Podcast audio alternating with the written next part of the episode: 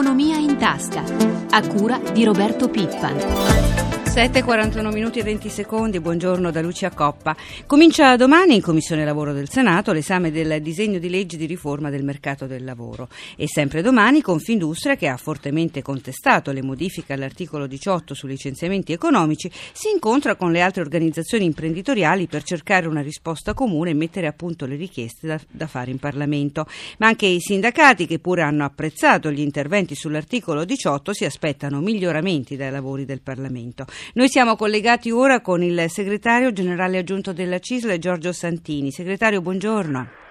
Buongiorno, buongiorno agli ascoltatori. Allora, sentito, gli imprenditori insistono che ci siano cambiamenti rispetto alle ultime decisioni del governo sull'articolo 18. Ieri il sottosegretario alla presidenza del Consiglio Catricalà ha detto che l'impianto della riforma, eh, della riforma deve restare quello che è, però ha detto che il governo è disponibile ad accettare buone modifiche in Parlamento, chiarendo più tardi che devono essere piccole modifiche. Voi che cosa vi aspettate dal Parlamento?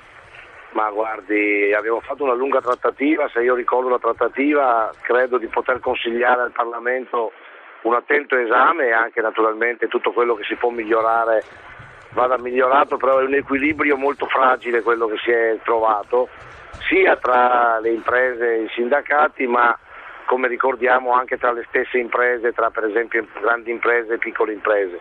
E quindi credo che l'impianto complessivo è bene sia salvaguardato, ripeto, ci sono alcune aree su cui si può migliorare, noi ad esempio pensiamo si possa fare di più per i lavoratori per esempio a progetto, i cosiddetti precari per i quali si è fatto poco per quanto riguarda la tutela in caso di perdita del lavoro. Comunque è un equilibrio, ripeto, che va salvaguardato a nostro avviso.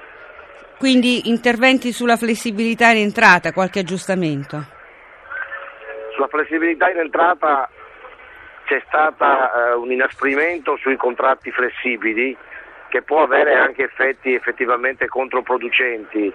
Noi inviteremo le imprese a valutarlo per quello che è, per un contrasto alle forme che purtroppo ci sono e ci sono state, ci sono ancora, di eh, uso abusivo, reiterato anche in maniera irregolare di questi contratti. Quindi se prevale la volontà di combattere comunque queste forme quando prendono aspetti degenerati come ad esempio contratti a termine che vengono ripetuti all'infinito, stage senza prospettive per i giovani, false partite IVA.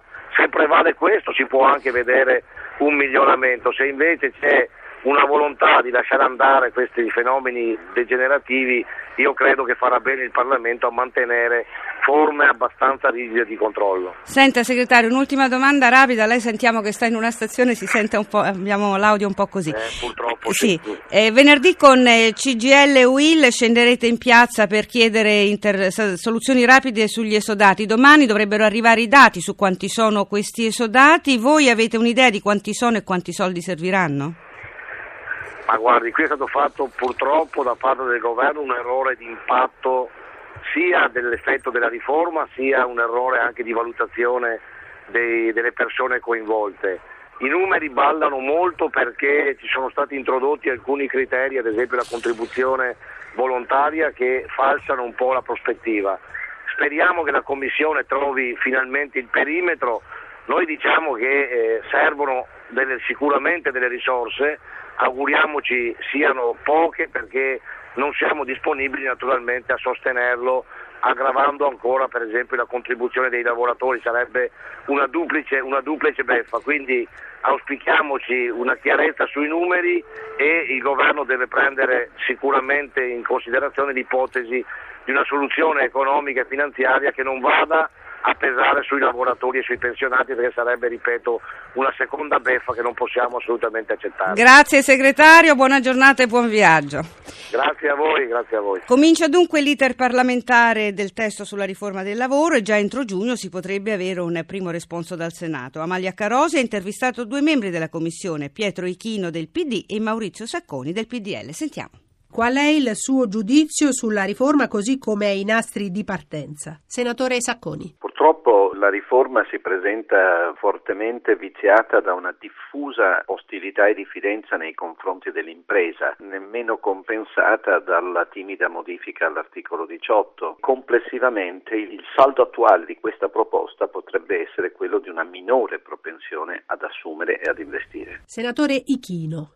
C'è dubbio che nella fase finale della trattativa politica il progetto di riforma abbia subito una sorta di riduzione bilanciata di incisività, però eh, nonostante questo la riforma conserva un suo contenuto importante, ci riavvicina al resto d'Europa, quindi direi che non si può certo parlare di un nulla di fatto. Ci sono margini per modifiche? Sacconi. Ovviamente sì, dipende soprattutto dalla volontà del governo di guidare una ripulitura complessiva del testo da questi significativi e diffusi segni di diffidenza nei confronti delle imprese che fanno presagire anche intense attività ispettive di carattere formalistico e quindi inibiscono quella propensione ad assumere che invece dovrebbe essere l'obiettivo principale di questo provvedimento. Ichino. Sicuramente sì, però bisogna stare anche attenti al rischio che gli accordi tra le forze politiche non siano una sorta di convergenza di conservatorismi di destra e di sinistra che potrebbero svuotare ulteriormente di contenuto questo progetto. Su quali punti si può intervenire e quali invece sono le norme che dovrebbero restare così? Senatore Sacconi. Evidente che la disposizione sull'articolo 18 è frutto di un compromesso per cui potrebbe non essere oggetto di ulteriori modifiche se non di auspicabili chiarimenti interpretativi, mentre invece vastissima deve essere l'attività emendativa sull'apprendistato, sui contratti a termine, sul lavoro a tempo parziale, su tutte quelle tipologie contrattuali diverse che fanno occupazione spesso perché sono l'unica alternativa al sommerso. Senatore Ichino. Ci sono alcune materie sulle quali la riforma richiede degli aggiustamenti tecnici, per esempio la norma processuale, il rinvio della norma sulle collaborazioni autonome è anche questo un punto critico sul quale occorre ragionare attentamente, però credo anche che non si dovrà abbondare in emendamenti se non si vuole insabbiare il progetto nel suo complesso. Se le modifiche fossero molte, non c'è il rischio che il governo blindi il provvedimento? Senatore Sacconi. Dipenderà dall'intelligenza del governo. Ichino. Sicuramente sì, ma io penso di poter dire che ci sono le prospettive di un aggiustamento ragionevole del testo e di un suo passaggio in tempi rapidi.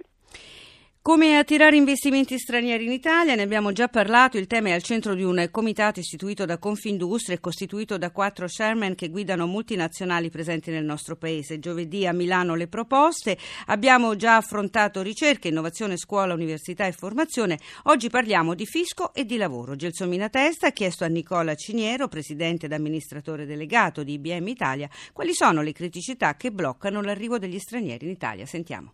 Le criticità che bloccano gli investimenti in Italia sono date fondamentalmente da due aspetti, un aspetto che è strettamente fiscale e un altro aspetto che è diciamo, dato dalla rigidità del mercato del lavoro. Esiste ancora oggi una normativa troppo ferraginosa che non dà fondamentalmente certezza del diritto. Da un punto di vista strettamente fiscale c'è una certa difficoltà con il dialogo con le autorità competenti perché c'è proprio un problema di comprensione delle logiche economiche con cui si muove tipicamente una multinazionale. In Italia ci sono 14.000 aziende a controllo estero che rappresentano a loro volta un milione e tre di lavoratori occupati e circa 500 miliardi di ricavi che valgono ben il 7% del PIL. Se l'Italia fosse allineata alla media europea del flusso di investimenti privati da accogliere, questa cifra oscillerebbe tra 30 e 50 miliardi all'anno. Questa è la media degli altri paesi europei. E grazie a Nicola Ciniero veniamo adesso alle proposte che Confindustria presenterà al governo sul rilancio dei programmi abbiamo in linea Sami Kaale, presidente e amministratore delegato di Procter Gamble, che guida il gruppo di lavoro che si sta occupando proprio di cercare nuove strutture di attrazione. Presidente, quali sono le proposte per attirare maggiori capitali esteri in Italia? Due proposte concrete su struttura e strategia. Primo, bisogna creare un interlocutore unico per l'attrazione di investimenti esteri con l'autorità di agire in modo efficace sia a livello nazionale sia in coordinazione con le regioni. Oggi non esiste una struttura unica che aiuta un investitore ad entrare, esiste purtroppo tutta la nostra burocrazia. Secondo, bisogna identificare e attrarre una strategia di attrazione e promozione attraverso la collaborazione tra autorità pubbliche e le imprese multinazionali, siccome abbiamo molta esperienza nella materia. Bisogna capire che la forza di un paese non sta solo nei prodotti che esporta, ma anche nei capitali che attrae. Parliamo ora delle immatricolazioni delle auto e in particolare dei problemi e delle possibili soluzioni quando si deve spostare la vettura da un paese all'altro dell'Europa. Sentiamo il nostro corrispondente da Bruxelles, Bruno Ruffolo. Nei sondaggi è identificato dai cittadini europei come uno dei maggiori problemi concreti è il sistema di procedure amministrative legato alle immatricolazioni delle auto quando ci si sposta da un paese membro ad un altro dell'Unione Europea. Secondo i dati, ogni anno cittadini e imprese trasferiscono circa 3 milioni e mezzo di veicoli. Oggi ci sono normative diverse da paese a paese e la procedura è lunga e complicata. In genere sono necessarie 5 settimane con un costo medio di 400 euro. Così la Commissione europea ha proposto proposto di snellire queste procedure in modo da arrivare ad una semplificazione amministrativa. Il vicepresidente responsabile per l'industria Antonio Tajani. Si ridurranno molto i costi, ci sarà uno scambio di informazioni a livello elettronico tra eh, gli organismi che matricolano le auto, quindi sarà più facile acquistare un'auto all'estero eh, per i cittadini e per le imprese, insomma un passo avanti per eh, sviluppare il mercato interno dell'Unione Europea. Il risparmio complessivo stimato è di almeno un milione e mezzo di euro. La proposta prevede che sarà limitata la reimmatricolazione dei veicoli provenienti da un altro paese dell'Unione Europea, ad esempio i cittadini che lavorano in un paese dell'Unione diverso da quello di residenza e guidano un veicolo già immatricolato dal datore di lavoro non avranno la necessità di immatricolarlo nuovamente. La maggior parte delle formalità amministrative sarà notevolmente semplificata in caso di trasferimento di residenza e di acquisto di veicoli di seconda mano. Chi si trasferisce trasferisce definitivamente da un paese all'altro avrà un periodo di sei mesi per la nuova immatricolazione della vettura, mentre oggi questo limite varia da Stato a Stato. Diventerà impossibile immatricolare in un altro paese dell'Unione veicoli rubati. Da Bruxelles, linea allo studio. Agli italiani di tutte le età piace giocare anche con i videogiochi. L'Associ- L'Associazione Editori e Sviluppatori di Videogiochi, l'AISEVVI, ha appena pubblicato il suo rapporto annuale. Sentiamo dal presidente dell'associazione, Andrea Persegati, cosa dicono gli ultimi dati. La totalità del mercato ha visto un calo intorno al 7% rispetto all'anno precedente, che è inferiore al calo dell'andamento del mercato dei beni durevoli, per cui nell'insieme diciamo che il mercato sia un po' difeso in una situazione difficile. Anno deludente per noi, ma forse anche per gli altri paesi, un po' per tutti. Lo scenario non è stato molto positivo per nessuno. In compenso l'Italia però ha retto un pochino di più e ha conquistato il quarto posto in Europa come dimensione totale di mercato, superando il mercato spagnolo. Davanti a noi chi c'è? Davanti a noi ci sono Inghilterra, Francia e Germania. E qual è il giro d'affari? Il giro d'affari è intorno al miliardo di euro, di poco inferiore. Diciamo che il mercato è un mercato che ha ancora grande potenziale, per cui fermo restando la situazione di contorno riteniamo che la dimensione possa essere tenuta se non allargarsi ulteriormente. Chi sono i principali fruitori dei videogiochi proposti sul mercato? Contrariamente a quanto succedeva un po' di tempo fa, e questo è il motivo per cui il mercato è relativamente in salute, non sono né ragazzini né teenager, ma sono persone di tutte le età e di tutti i sessi. Chi ha un'età media come consumatore intorno ai 28 anni, non 8, 28, quindi abbastanza elevata, e ha una percentuale uomo-donna circa quasi per alcuni giochi al 50% se non superiore. Siamo alla pagina finanziaria dopo il lungo weekend pasquale e oggi riaprono i mercati europei. Alberto Barbagallo, buongiorno. Buongiorno, buongiorno da Milano. I mercati europei riaprono oggi, ma diamo subito i dati di quelli asiatici. La borsa di Tokyo cede lo 0,08% a 5 minuti dalla chiusura. Hong Kong e Shanghai intorno a meno 1,12, meno 1,13%. Singapore invece guadagna lo 0,35%. Mumbai è stabile. Era aperta invece Wall Street ieri, sentiamo com'è andata. Sì, ieri eh, Wall Street ha ceduto un punto percentuale tornando, l'indice Dow Jones è tornato sotto i 13.000 punti. Poi il presidente della Federal Reserve Bernanke ha dichiarato che l'economia statunitense è lontana dall'essersi ripresa dalla crisi e si è schierato a favore di nuove regole per evitare rischi al sistema finanziario. Previsioni per oggi? L'andamento dei future sugli indici fa prevedere un avvio di seduta più o meno stabile nelle borse europee. Lo spread BTP Bund riparte dai 372 punti punti base raggiunti giovedì scorso con il ritorno dei timori sui debiti dei paesi europei più deboli. Grazie ad Alberto Barbagallo, noi ci fermiamo qui, la linea torna prima di tutto.